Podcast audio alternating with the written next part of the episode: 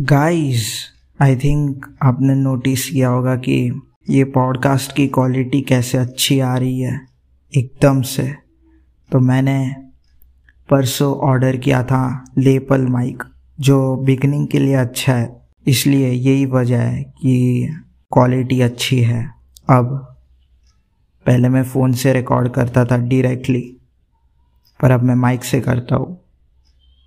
All because of you ना ना ना, मुझे कोई पैसे नहीं मिले।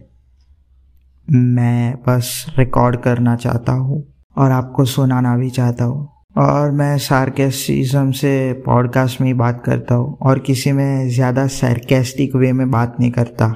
अगले पॉडकास्ट में पागलों की बात।